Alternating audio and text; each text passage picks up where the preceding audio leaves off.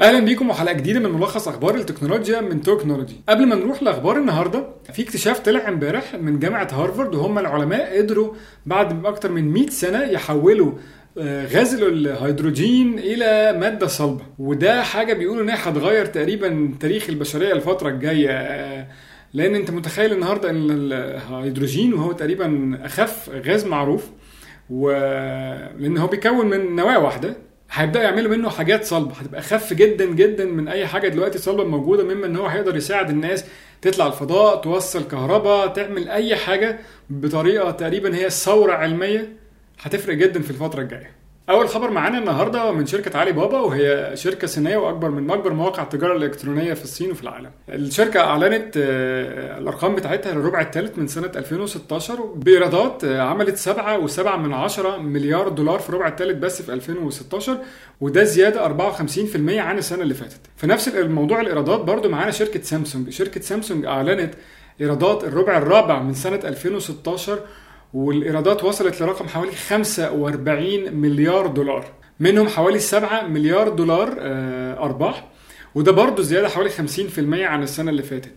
الأرقام دي جت في نفس التزامن مع الوقت اللي شركة سامسونج أعلنت فيه عن سبب آه، الانفجار بتاع بطاريات Note 7 يعني بالرغم من ان كان عندها مشاكل السنة دي ولكن أرباحها زادت. أعلنوا الأسبوع اللي فات إن السبب الرئيسي ورا انفجار آه، الموبايلات Note 7 هو عيب في تصميم آه، البطارية. أبعاد البطارية ما كانتش مظبوطة مما أدى إلى إن الموبايلات بدأت تنفجر كتير وسحبوها طبعا كلها من السوق. وفي نفس الوقت برضو أعلنت حاجة تانية إن هم هيفضلوا يكملوا يستخدموا اسم Note يعني في ناس قالت خلاص بعد ما Note 7 اتحرق واتلم من السوق خلاص الشركة هتبعد عن استخدامه. ولكن لا هم قرروا إنه يكملوا ينزلوا كمان وفي أخبار بتقول إن Note 8 بدل 7 اللي اتحرق هينزل إن شاء الله السنة دي. وفي نفس موضوع البطاريات اللي بتنفجر نروح لشركة HP وهي أحد أكبر شركات تصنيع ال laptops في العالم الشركة است...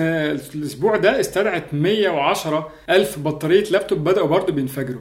اللابتوبات دي أو البطاريات دي جرى تصنيعها ما بين تقريبا مارس 2013 لحد 2016 فممكن لو حد منكم شاري لابتوب HP كان في أمريكا أو كندا أو المكسيك أو حد كان جايبه له ممكن يخش على الشركة ويتأكد إن البطارية بتاعته مش مطلوب إنها تتضمن عشان لا قدر الله ما يحصلش حاجة وتنفجر يعني. نروح لشركة مايكروسوفت اللي لسه أعلنت إن هي عينت مدير تنفيذي تقني أو CTO جديد عندها الراجل ده كان ماسك البنية التحتية لموقع LinkedIn وهو من أكبر مواقع شبكات التوظيف في العالم أو الشبكات الاجتماعية الاحترافية يعني هو زي فيسبوك بس للأعمال. كانت مايكروسوفت اشترت LinkedIn من فترة ودلوقتي عينت الراجل اللي كان ماسك البنية التحتية اللي هو اسمه كيفن سكوت CTO في شركة مايكروسوفت أو مدير تنفيذي تقني في شركة مايكروسوفت نفسها. في نفس الوقت شركة مايكروسوفت طلعت خبر السنة دي إن هي بدأت تنزل laptops أو كمبيوترات لوحية صغيرة للمدارس. بأسعار منافسة جدا. دلوقتي سوق المدارس في, في أمريكا ضخم جدا وفي دول تانية كتير متقدمة.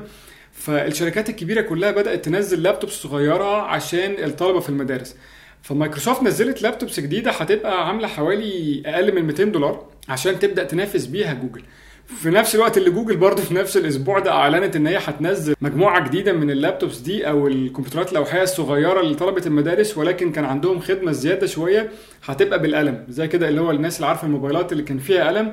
ال laptops بقى الصغيرة بتاعت المدارس دي جوجل منزلاها هيبقى فيها برضو قلم عشان تساعد الطلبة تكتب أو تعمل حاجة. Google Maps قدمت خدمة جديدة هي بدأتها في أمريكا لسه ما بدأتهاش في كذا دولة في العالم وهي إن أنت تبدأ تعرف المكان اللي أنت رايحه في حتة تركن فيها ولا لا. طبعا مشاكل الركنه في العالم كلها مشكلة كبيرة مش مش في مصر بس يعني. فدلوقتي أنت متخيل لو أنت فاتح برنامج Google Maps أو برنامج الخرائط وقلت مثلا أنا عايز أروح منطقة معينة وانت رايح يقول لك خلي بالك ما تروحش الحتة دي على طول لا روح حتة جنبها أو أقرب parking ليها هيبقى في زحمة فلو أنت عايز تركن في حتة تانية. جوجل برضو نزلت خاصية جديدة في برنامج الترجمة بتاعتها على التليفون المحمول وهي إن أنت ممكن تترجم على الهواء يعني في ساعتها من نصوص يابانية. بمعنى إن لو حضرتك قدامك مثلا نص ياباني لو أنت مسافر في اليابان أو بتتفرج على فيلم ياباني أو أي حاجة في قدامك نص ياباني أو شاري حاجة made in Japan تقدر تمسك الموبايل تفتح برنامج Google Translate وهتقدر منه تفتح الكاميرا وتصور الحتة اللي مكتوب عليها بالياباني. في نفس الوقت هتلاقي الترجمة طلعت على طول.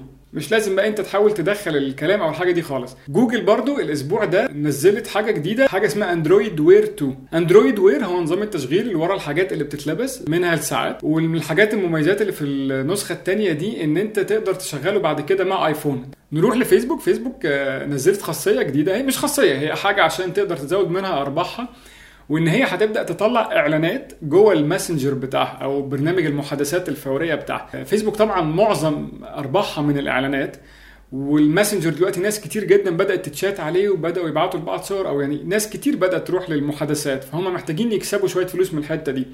فبدأوا ينزلوا آه، الخدمة دي في أستراليا وتايلاند.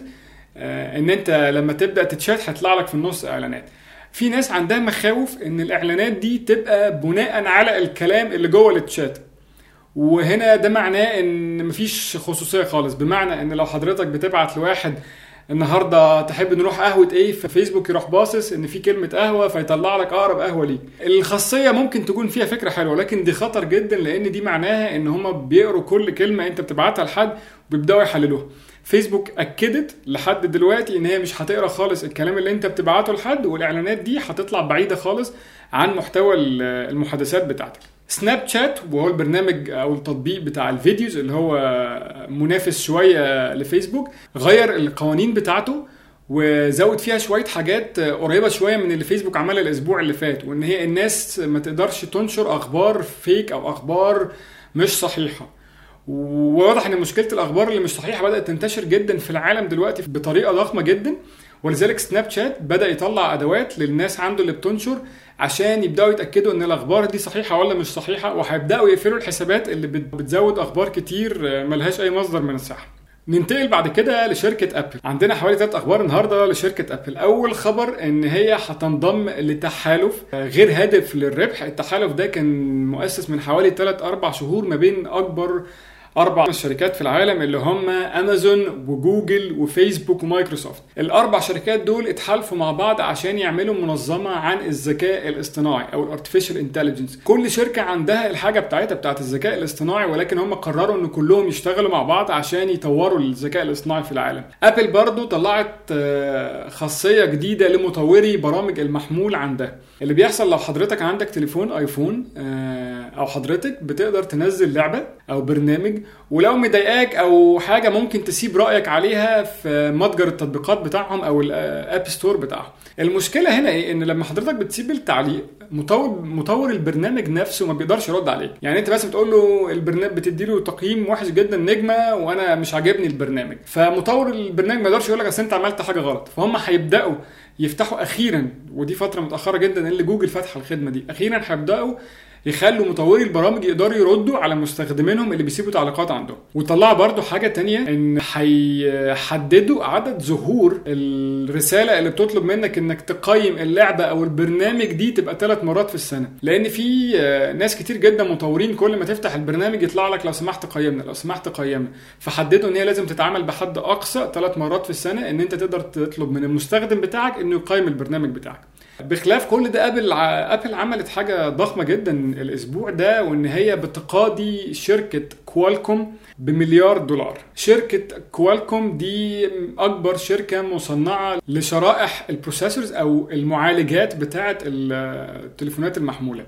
الشركة هنا اللي بيحصل شركة كوالكوم يمكن محدش كتير يسمع عنها لأن هي بس بتصنع المعالجات بتاعة التليفونات وبتبيعها للشركات تستخدمها. اللي بيحصل إن شركة كوالكوم بتاخد من كل شركة بتصنع موبايل بتاخد منه جزء أو مبلغ مادي لأنهم عندهم براءات اختراع كتيرة جدا جدا جدا. فدلوقتي الشركات بدأت تتضايق منها وبدأت تقول يعني إحنا ما ينفعش نبقى إحنا ابل بنعمل كل يوم آه، خاصيات جديدة أو زود كاميرا وتحسن حاجات وتقعد أنت تكسب آه، على مجهودنا. يعني إحنا برضو بنتعب زيك في إن إحنا نعمل خصائص جديدة. فالقضية اترفعت الأسبوع ده إن ابل طالبة حوالي 1 مليار دولار من كوالكوم ولسه لو في إن شاء الله أحداث جديدة في القضية هنبدأ نقولها لكم الفترات الجاية. في حلقة من الحلقات اللي فاتوا اتكلمنا عن إن شركة انتل بدأت تعمل كمبيوترات لو صغيرة جدا تقريبا قد الكف وعشان تركبها في البيت في تلفزيون أو تركبها في ثلاجه وتقدر تبرمجها. وقلنا إن كان اياميها في برضه كمبيوتر صغير جدا اسمه Raspberry Pi ده كمبيوتر بتشتريه مثلا بحوالي 50 دولار. هو يا دوبك بالظبط فعلا قد الكف.